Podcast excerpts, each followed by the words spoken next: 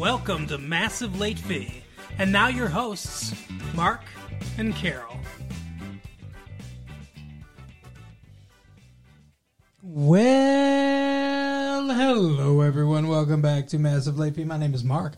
With me, as always, is my girlfriend Carol. How you doing today, Carol? Hey, what's up? How much has been a good week? Here it is, February eighth, nineteen ninety-seven. I'm getting a little more used to it. I'm glad. I know. I know you were having some trouble. Ninety-seven. I find it so odd that you have trouble with certain years as numbers. Well, it, you don't like you don't think about how the way that that numbers or whatever things flow in your mouth. Not really. No. You don't think about the mouth feel of of certain words. Mm, I know I don't like the way moist sounds, but I don't really have anything against uh, the way it feels in my mouth. Oh, is that right? Yeah, So you don't mind a little moist in your mouth then? I guess not. But no, I mean there there are certain like salubrious. There are certain words that they just they're pleasing sounding. Okay, but You don't think so? Sure. But we're talking about years. I mean, like I don't know. I, I don't go like 1913. Now that's weird. That's a weird year. You're right. you you I know you're mocking me, but you came up with a good one. Nineteen it would be it would have been weird to be like 1913, I don't think so. and yet 2013 sounds good. 2020 or whatever. 2020 Can you imagine? How's that one sound? That sounds weird. But it's Sounds uh, bad. alliterative. I know, but it sounds yeah 2020. Oh, I've got 2020 vision. oh my god, is 2020 an election year? Um, uh, uh let's see, 96, 2000, 2004, 2008, 2012, Yes. 2016, 2012. Oh my god. Okay, my presidential campaign 2020. I've got 2020 vision. There you go. It's fucking perfect. If some politician doesn't use that, they are missing the boat. And whatever politician does use that are, is probably a douchebag. because I'm a douchebag, and I just thought of that. All right, so you heard it here first. In 23 years, Mark's running for president, and his slogan will be, 2020 vision. all right. Listen to Massive Late Fee and have 2020 vision, everybody. Anyway, so uh, John F. Kennedy Jr. will probably be running for president by then. We'll see. Yeah, Maybe. I know that's the one you don't want to run for president. You said the Kennedys had their time. It, it was a whole. It was a whole. Yeah, yeah, oh, yeah, it's a whole yeah, bit. yeah. I remember. Back when the show was funny, it was. A whole, it was a whole. What bit. the fuck? I am hilarious. Back when you used to react to things. Back when you used to like me. I still, I love you. You know, I love you. Whatever. Anyway, so did you have any any fun things happen this week? I don't know. I worked a lot this week, Mm-hmm. and I had to get up super early for work today. So that's all I have in my mind right now is just being really tired, and that we watch, you know, the movie because that's all we had time for, really. Yeah, How about you? Did you have fun while I was working? yeah. I went to a skate park. What were you doing at the skate park? Skating. Mark? No, Yeah, no. I pulled out the old skateboard, and I gave it a go. Are you fucking kidding me? And I played. Do you even have health insurance? Like, what is wrong with you? Does it matter?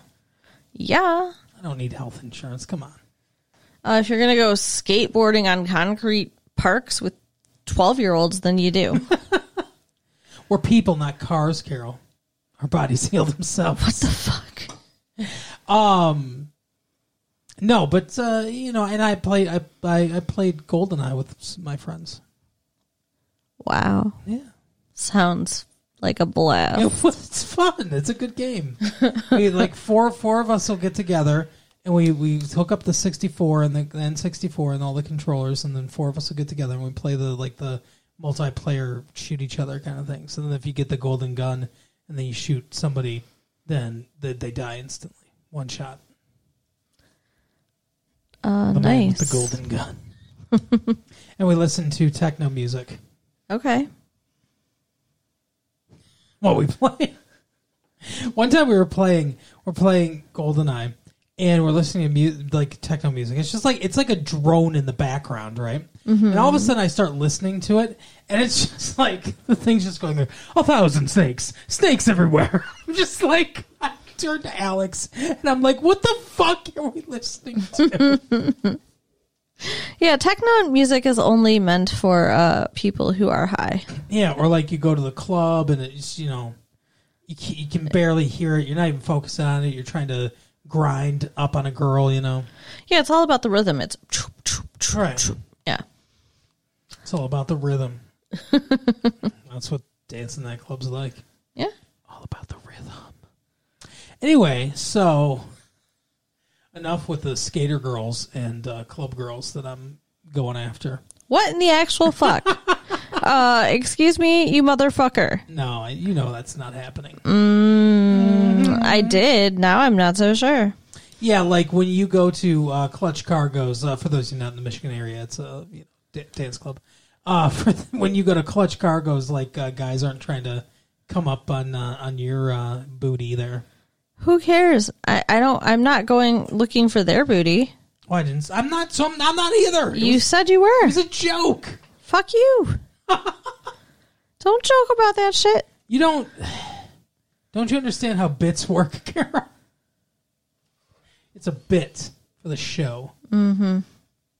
Oh, and you're playing the the angry girlfriend as a bit for the I'll show. um I'll show you bits and pieces later.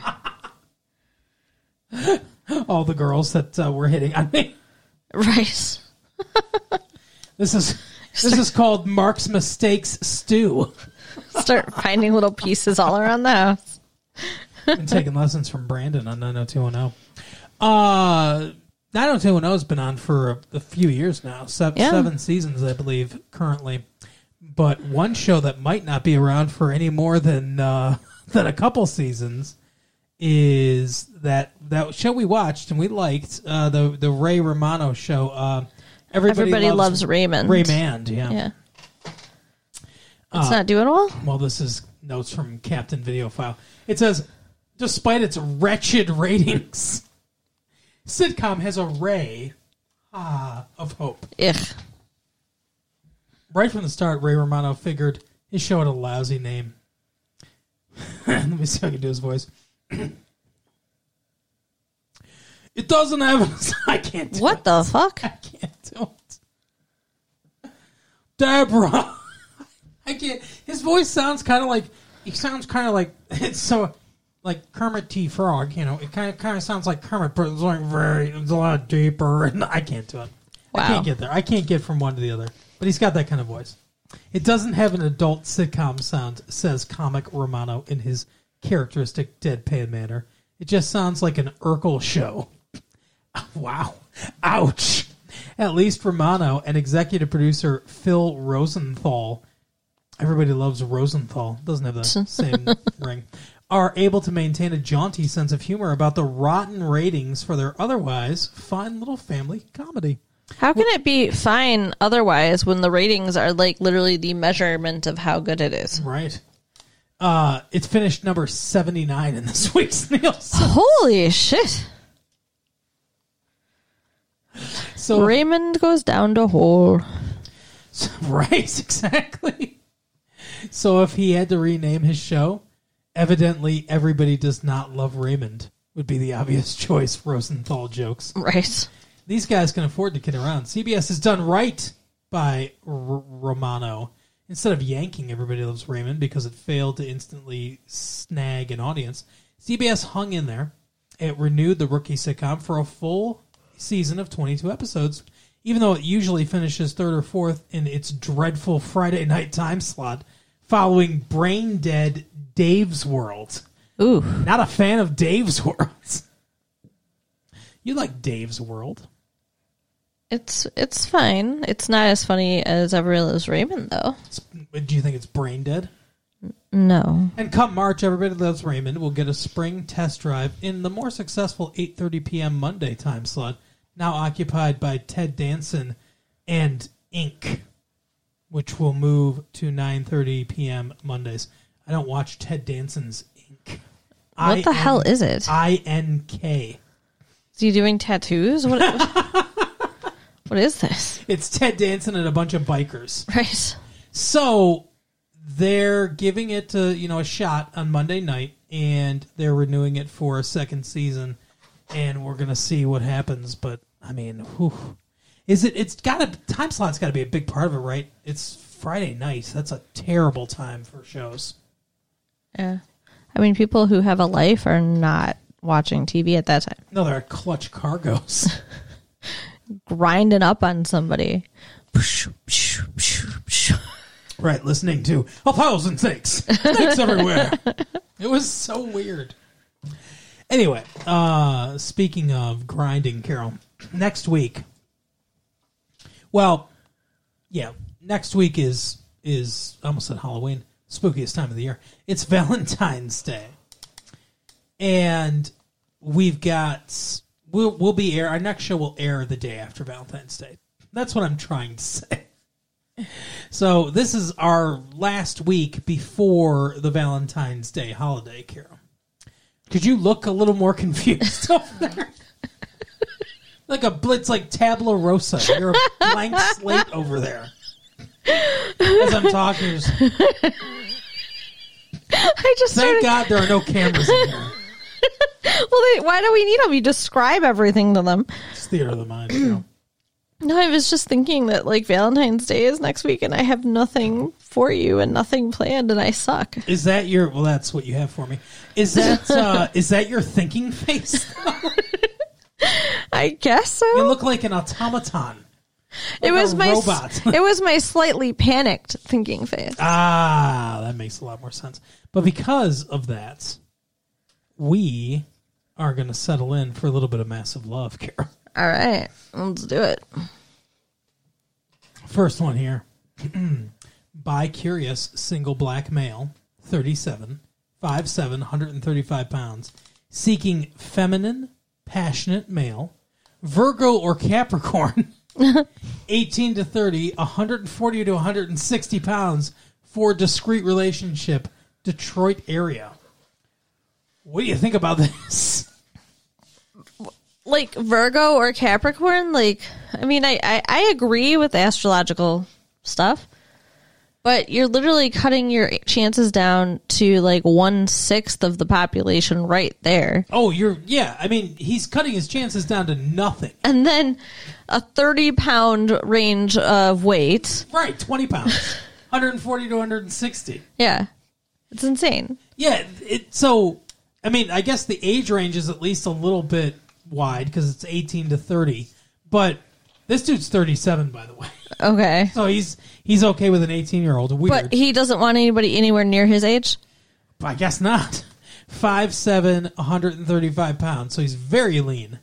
Uh, and he's seeking so this is these are the boxes you have to check. You have to be feminine as a man. Okay. You have to be passionate.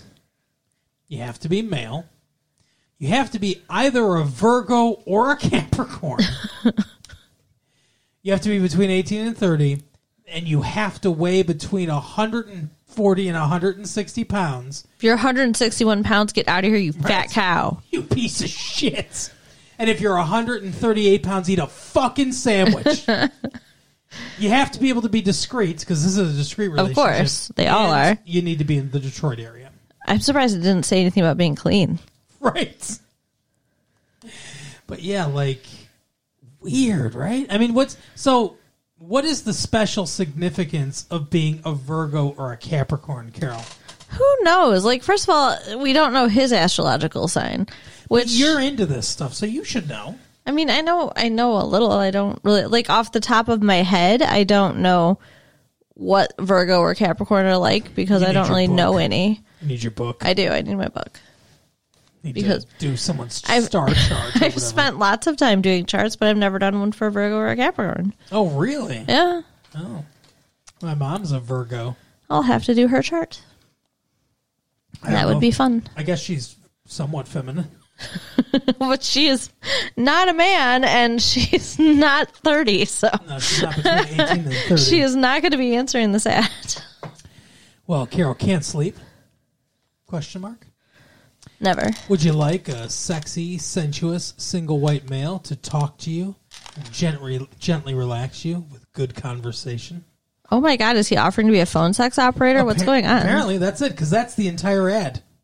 What the fuck? The entirety of the ad is "can't sleep?" question mark. Would you like a sexy, sensuous, single white male to talk to you and gently relax you with good conversation? That's our job, by the way, Dick. Like that's what we do. But I mean, like to relax you with good cover. Like when he starts out, it's kind of sexy, like oh, sensual guy, you know, and, and like but to relax you with good conversation. That sounds like something that you do with your grandma. Like I don't understand. Where, where's he going with this? Pick a side. Do you need someone to read uh, The Catcher in the Rye to you? Let me make you some warm milk and uh I don't know. Are you homebound? Right. Here, go to sleep, and then I will uh, rob you. Oh yeah. Oh my god, I didn't even think about that. Yeah. He's gonna hypnotize them to sleep and then rape them. Oh, I said Oh. rob, rob. I know, I know, but I went to the. Ew. It's in the personal ads. He's sensual. He says Rape is not sensual. no, not usually. Uh Okay. not historically. There wasn't, uh, you know, when the uh, when the Vikings came into town, it wasn't that sensual. Ew. Vikings weren't. You don't know their life. Okay. Could you, could you imagine though? The polite, polite pillagers. They, uh, you know, they're coming around the horizon. They've got their their swords and bows and arrows or whatever and everything. Their clubs and uh, all the women are like, "Oh no, here they come! They're gonna rape and oh, but they brought flowers. they got flowers in their other hand. Oh, so nice. That's thoughtful. It's awful. straight, moral, sensitive female seeking the same for friendship. If you feel as empty as I do Holy shit. and are brave enough to admit it, then call me. Inf- introverts are especially encouraged to respond. What the fuck? This lady needs a therapist. This isn't the person- not not a ads. yeah. You're Not not, another empty vessel to, talk, to talk about their misery with. and two introverts do not work. Like no. Two introverts make a. Uh, um, An innie.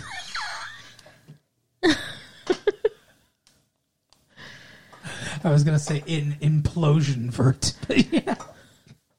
So straight, moral. She needs you to know she's moral, sensitive, female, seeking same for friendship. If you feel as empty as I do, and are brave enough to admit it, do you think that?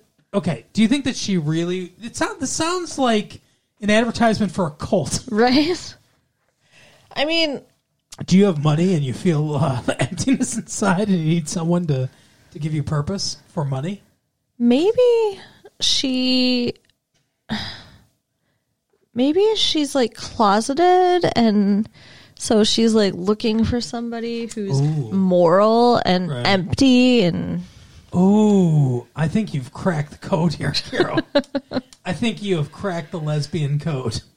If you're, uh, yeah, if you feel as empty as I've, if a penis just doesn't fill you up the way, uh, you know, a fist would, oh god or whatever, I don't know. I don't know what lesbians do, because I'm not one, and I have nothing they want. well you have something they want What? you have a mouth Okay, but they but it's attached to a guy. So not uh not something they're into. Last one here. not politically correct to want you, but oh baby I do. Cute, petite, degreed, single black female. 22 5 5 120 pounds you sweet cute lean kissable strong single white male 28 to 30 with goals but also want to have fun it's not politically correct to want but oh baby, I do. That's so fucked up. She's a, cu- a cute, petite, degreed single black female who's 22 years old, five 520 pounds, so lean for sure. Um, and she wants a sweet, cute, lean, kissable, strong, single white male, 28 to 30, which is a tight ass range. Yeah. She this this woman works with someone who's married or something that she wants, and she's like, "I'll just get his carbon copy." There you go. with goals, but also want to have fun. So it's not politically correct because she's black and he's white. I kind of thought we were past that. I thought the politically correct thing to want would be for black and white to be together, right? Right? You would think. So I don't I don't get it. Should be like not politically correct for me to want to fucking murder you. but oh baby, I do. That's a different kind of ad. How is so sweet, cute, lean, which you know, fine. Those are all fine. Kissable. How how is how do you tell if someone's kissable? I don't know. Maybe they have a, a pretty mouth. What's a from in the south? Right. What's a kissable person? What's a kissable face look like, Carol? Do I have a kissable face? Of course you do. Okay, so why? With the cute, cute little pinchable cheeks. He shaved off his beard today. So, Jesus. Pinchable cheeks. You're wanting me to never want to be clean shaven again. Because the way you're describing me like a cherub. you're very handsome, baby. I love you. I'm not trying to make you uh, feel bad. I'm just saying you do have pinchable cheeks, and they're cute. You have pinchable cheeks too. Yeah, I was waiting for that.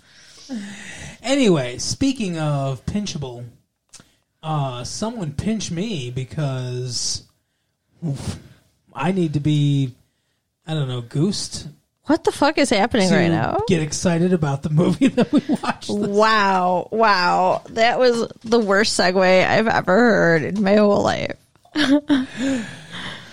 Oh, we went up high this week, Carol. We got up real high on Dante's Peak. We we did watch Dante's Peak. I thought Dante was going to be. I mean, you were high at the skate park. thought Dante was going to be uh, Pierce Brosnan's character's oh name. oh my god. It was going to be Dante's Peak.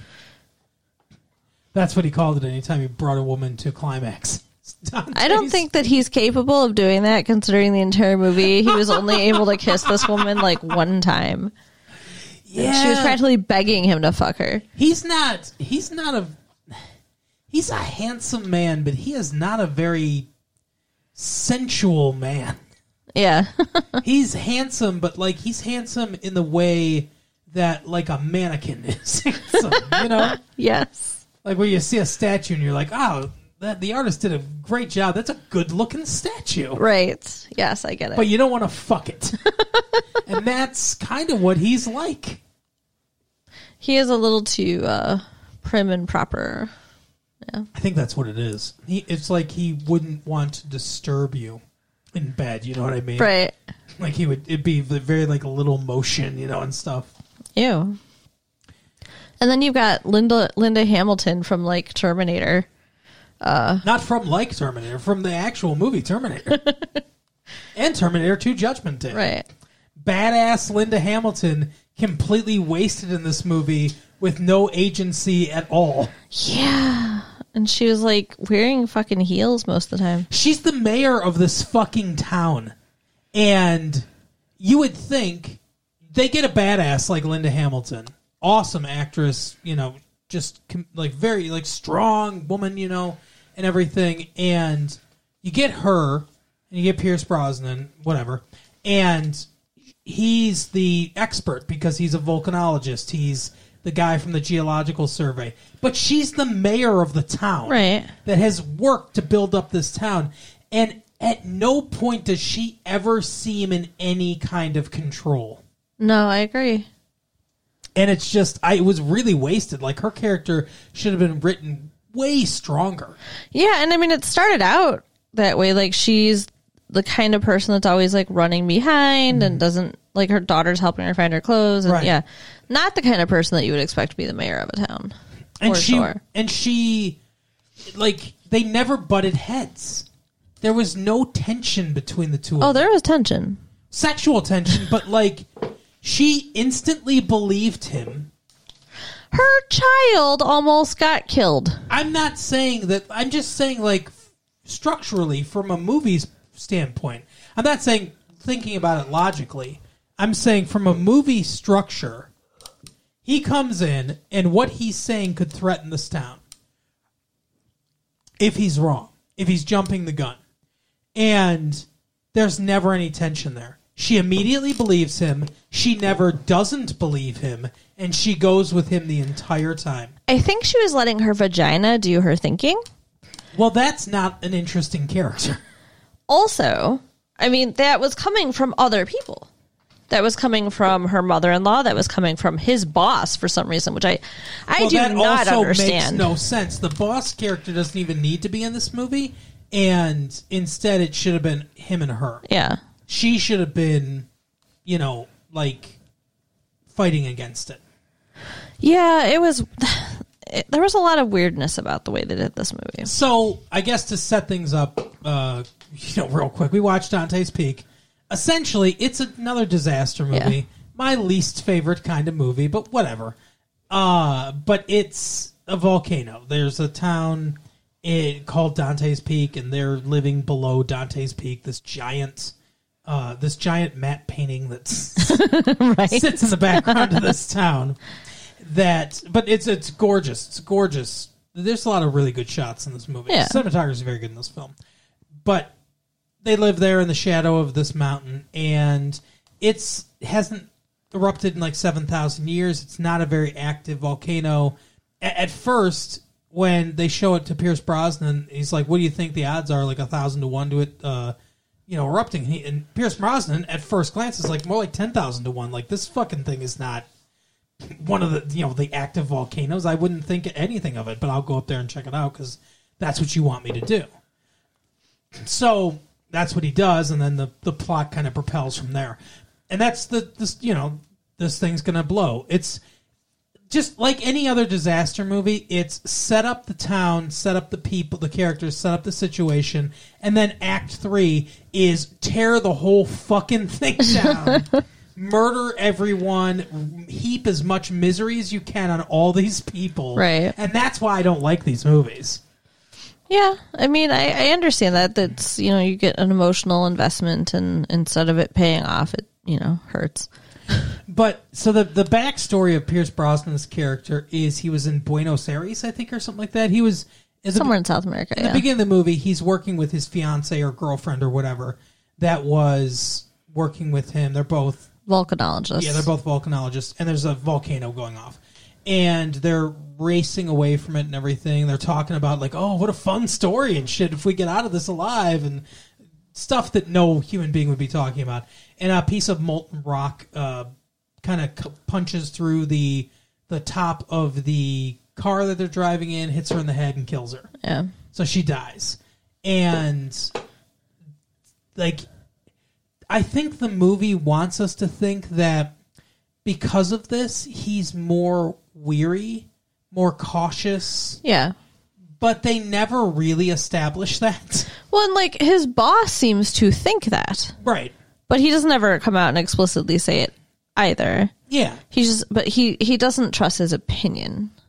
Which is weird because the whole the the conflict of the movie doesn't work because he sends him to come check out Dante's Peak and he's like, "Okay, you know, I think there's some signs here. There's some some birds and and squirrels and stuff are dying in here. There's some trees that are dying. Looks like the the CO levels and things like that are are high enough. The sulfur content levels high enough where it's like killing some wildlife and stuff like that. There's a hot springs. There's a really terrible Yeah. scene with a group, uh, a not a group, No, but Uh, just a, a couple. a couple from New the Los Angeles or whatever that they are in the hot springs, and the, apparently the hot springs get so hot that they boil them alive. Well, the ma- that shows like magma coming up into the water. Like she's like, "Oh, it's really hot," and then mm-hmm. that have like I- this movie. I don't think handled the lava and magma correctly because I agree. I think the destruction happens further out from that source of heat. Like, I yeah, because the the I think I think you're right. I think the lava itself is like super super hot, but I think all the air and everything around it is like super heated as well. Mm-hmm. yeah, I don't think that they'd just be like, "Oh, the water's hot," and then have magma come up and get them. Like, Right. they would have boiled to death without the magma. Well, there are there's several times that magma in this acts like it's a killer in a slasher film. right? yes. Because there there's there's a time later where they're up in the mother-in-law's cabin and they're like they're just talking like, "Oh, you packed your bags and everything." And all of a sudden the whole the whole like front of the um or the whole back of the cabin just disintegrates as lava starts coming in the room and they start running from it and everything and there's lava all over the place and it's like oh, I just snuck up on you there didn't feel it didn't hear anything it was just like that lava just crept up there it's like oh, we didn't know we didn't know because it wasn't on screen at the time and that's the first thing I thought of when that happened. I was like, "That's like a killer bursting into the room. Like, what the fuck?" And yeah, I mean, it's like surrounding them. They're trying to drive through it, which Right. is ridiculous. Right. Like, there's just, there, there's no way. There are so many situations in this movie that they survive that there is absolutely no way they would survive. Yeah, agreed. But so he he you know the the guy sends him up there, sends Pierce Brosnan up there, and Pierce Brosnan's like, "Well, here's some evidence that I found. I think it's time to call a meeting of the town and and you know talk about the possibility that we might evacuate because this thing could go off, right?"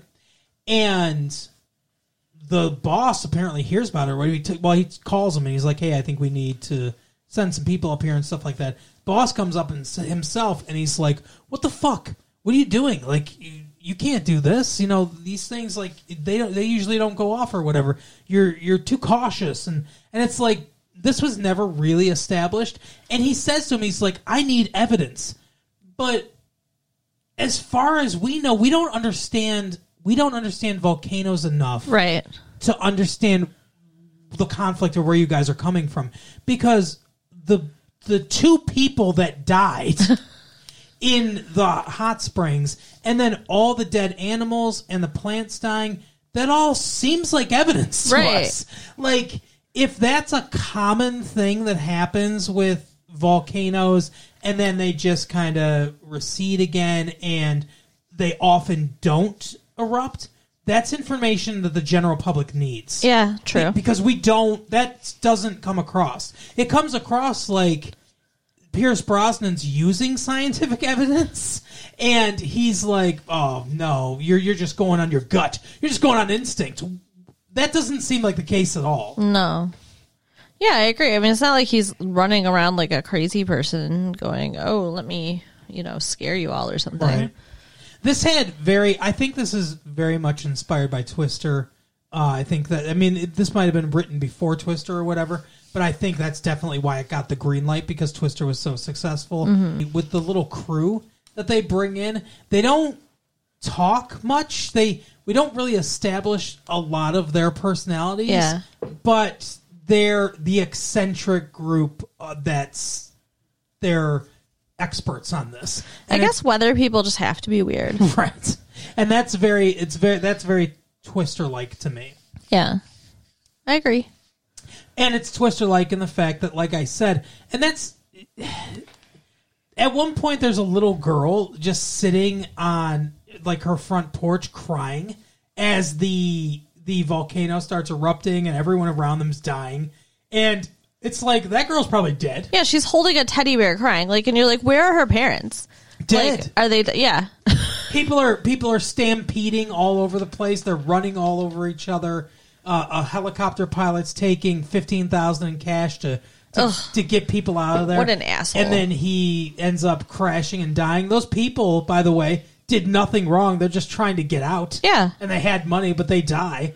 And there's like none of these people did anything wrong, or there's no villains in the movie really. This is The volcano's the villain. yeah, and that this is like I said. There's no um, they're in it for the. There's no rival geology team that's that's not in it for the science. They're in it for the money or whatever. Right, right, right. But it's just what I don't like about these disaster movies is we meet these people, they get you to like these people, and they're like, now let's shovel as much shit on these people as we possibly can. Yeah. And it's like misery porn, and I don't like it. But it's in what I like about it, it's interesting to me, like the science and stuff. Like I want to take a geology class, like I enjoy learning about weather and stuff. And it's like I, I wonder, like, is this what it'd really be like? So like it's it's more of a fascination, not not misery porn to me.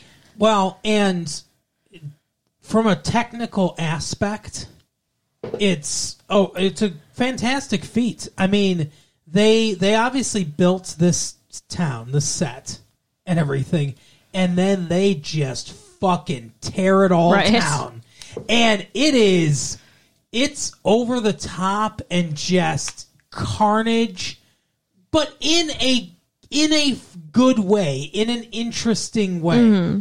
Take away the the human misery aspect of it. It's fucking over the top chaos, but you would think it would be with a with a massive volcano exploding. Right. And but it's just like lava. I mean, like lava's destroying buildings. The fucking the what the steeple of the church is. yeah, it just over. falls right off the church. And like the river was like flooding, the bridge is crashing. I don't Mm-hmm. remember exactly what was causing that. I don't know, just like upheavals in the land and, and stuff. like oh that. yeah, yeah, because there's a lot of earthquakes happening. I too. mean, it makes it makes sense.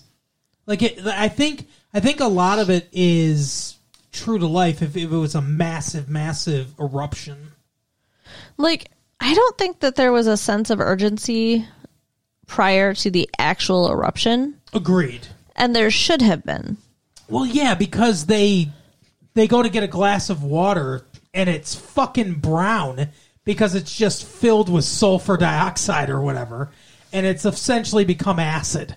And yeah, at that point they're like, it's happening, like it's gonna go. Yeah, and their readings are starting to be like, oh, it's gonna go. And everyone's like, let's have a meeting, and they tell everyone, just be calm. Uh, you can, you know, in the morning, everyone can start to leave, and it's like, get the fuck out of there. yeah. The one person at the meeting's like, "Do we have to wait to leave?" And she's like, "Well, no, you can go." No, like everybody should have been fucking like, "Peace, I'm out."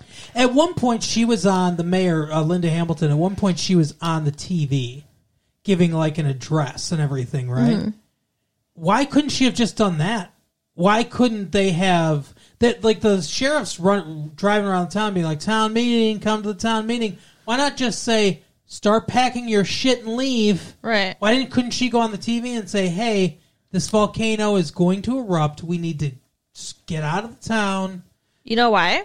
I think hmm. because they still weren't hundred percent sure that it was uh, going to erupt, and they were so worried about messing up the town's image. Because the the background of the story too is the town's getting some fucking award for being you know one of the number the number two best Number- place yeah, and they're getting a plaque to live under, with a population of under twenty thousand. Mm-hmm. Because there's seven thousand people in this town. Right. There were Yeah, no, there's like five. 10 people left. But um, so I think you know that's that's part of what put the brakes on a lot of it was they wanted to keep their good reputation. and there's some Jaws style. There's some rich developer that's like he's gonna he's bringing a bunch of jobs there and stuff like that, and they don't want to spook him out. And he's like, at one point, right before the volcano erupts, he's like, "I'm getting out of here before uh, thing shit hits the fan or whatever." Yeah. And then everything, it's like the volcano was waiting for him. the millionaire's out of town. Okay. So once the volcano starts to erupt, mm-hmm. this movie becomes a fucking like nightmare. It's like a horror show. like I, I just couldn't I couldn't worse. handle it. like I couldn't handle it. It was so awful. It's a disaster that just keeps getting worse. Like every time you think, okay, it's got to be over. Nope, there's something else bad happening. yeah, they go. The grandma decides she's going to stay on the mountain because her and her husband built it or whatever. And The mountain, the whole thing. one rock at a time. the house that she lives in, Right. the cabin. And the kids decide that they're going to go up and get her. So, like, the nine year old or whatever is driving this car. He had to be like 12 or 13. I think he's probably like 12. But he's driving this car up the mountain, can't see anything. Yeah, because there's volcanic ash. Like, another issue I have with this movie is why are vehicles still working? Don't know. Shouldn't be. They shouldn't yeah, air intake valves and stuff like that or whatever. But anyway, so they get up there and they get to the grandma. That's when the uh, serial killer lava starts stalking them, and they get onto the into the boat and into the water. Yeah, the the lake has turned to acid. The They're in thing. a boat that is fucking being eaten up by acid. Yeah, This is insanity. is that realistic? The entire lake's turned to I acid. don't know. I mean, I guess. I want a actual volcanologist to like Yeah. do some kind of like response to this movie. Right. But so they get the grandma has to eventually get down and physically pull the boat because it's e- like at one point one of the kids is like acid eats metal like yeah, and then the acid does like it's almost like the acid was like oh yeah we do and then it starts to eat the boat.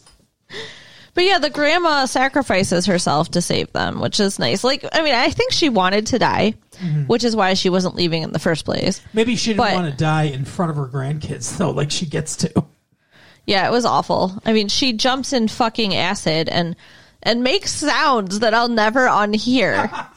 those kids are scarred for life right?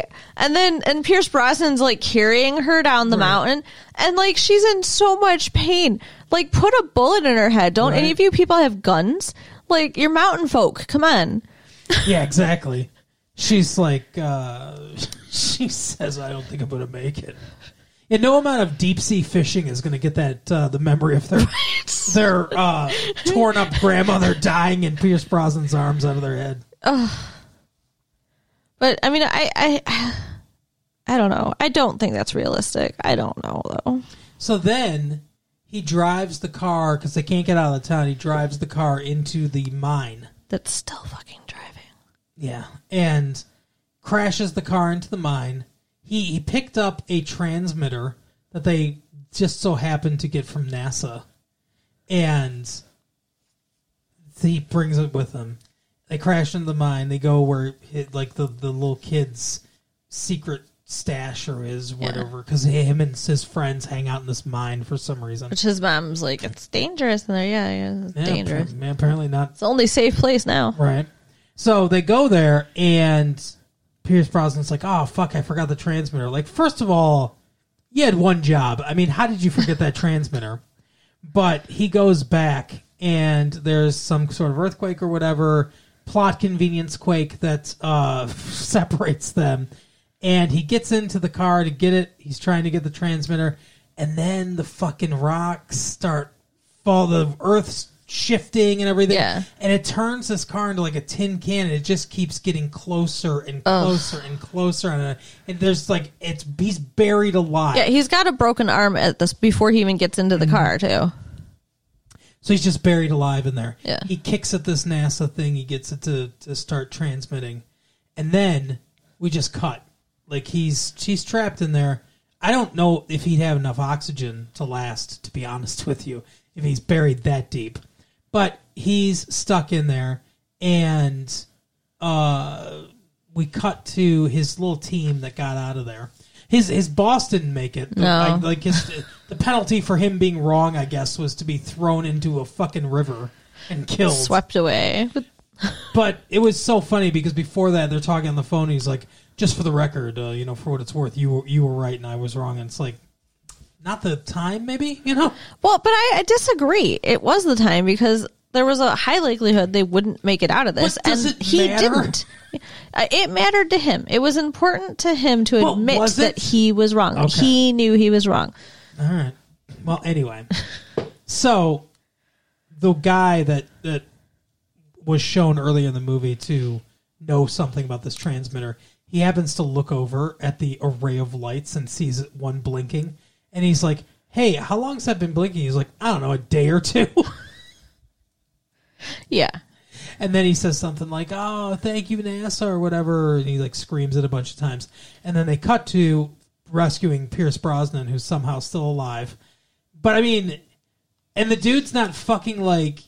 He seems like there's nothing wrong with him. Right, I mean, they he- pull him out, and he's like, "Oh, the kids are in there though, and, uh, and Li- Linda Hamilton and her kids are in there. We've got to get them. It's not like he's not fucking ranting and raving. He's not. He doesn't look shell shocked. He should be severely dehydrated Mm-hmm. and like Convinced he was gonna die. Like, more than just limping right with a broken arm. And then his little team's like, oh, they were saying like, oh, he like they recant, they recount the one, re, the her only lines are recounting the last scene. She's like, oh yeah, he was like, oh, thank you, NASA, they like in a bunch of times. It's like, yeah, we we just heard that. Yeah. Don't need you to explain it again. And he's like, hey, where's our boss? And I'm like, ah, I didn't make it. At least he got to see the show though. Just a weird line. But I mean, that's to those people. That is true. Like, like I said, when they're driving away from the horror show, right? Mm-hmm. And their mom's like, "Don't look, don't look." Like, why would you not look? Right. You want? I mean, like, if I was going to be killed by a natural disaster, I would not want to blink because at least you get that this special thing that a lot of people never get to see. You get to see it. anyone whose family members were killed in a natural disaster. Just think about how special that was, how rare. Like lottery winners. I mean, seriously, like tornadoes, and you know, it's pretty and cool. I think there's something wrong with your brain. That's what I think. And that's why you drag me to these fucking movies I don't like. I'm sorry. Twister and fucking. At least Twister was alright, but. This was all right. It's Too. A, it's it. Okay, so the movie works.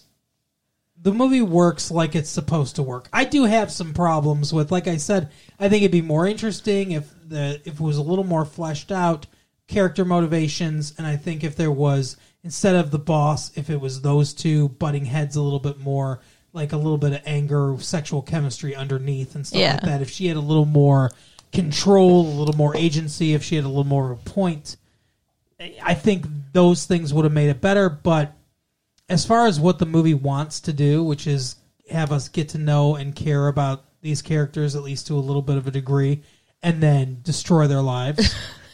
So that we can be sad about that and everything. It it works well, and from a technical aspect, like I said, everything is is really lots of practical effects in this movie, and everything's really well done. Yeah, it's very it's very cool to look at. But yeah, I mean, it's so it's good in that. I would would you recommend it? Yeah, highly. I, I can't say highly, but I think I would recommend it. Well, especially to see it in the theater on the big screen with all the lava and I mean, I I enjoyed it, and it worked emotionally for me, and that this is coming from someone that doesn't like these kind of movies. right. So I would say it it it earns high marks in that in that regard, and the acting is good. You Yeah. know, it's I mean, there's there's nothing hugely to write home about. I think Pierce Brosnan's a little miscast in this, if you ask me. Okay. but uh, you know, but other than that, I I think it's pretty good. I liked it. Well, that is our episode, Kara. Why don't you uh, you know do your thing? So you can write us at latefee1994 at AOL.com. Let Uh-huh. us know if you agree. Um, you can check out our website at www.retrolatefee.com You got it. and tell your friends. All right, we'll see you next time. Bye. Bye.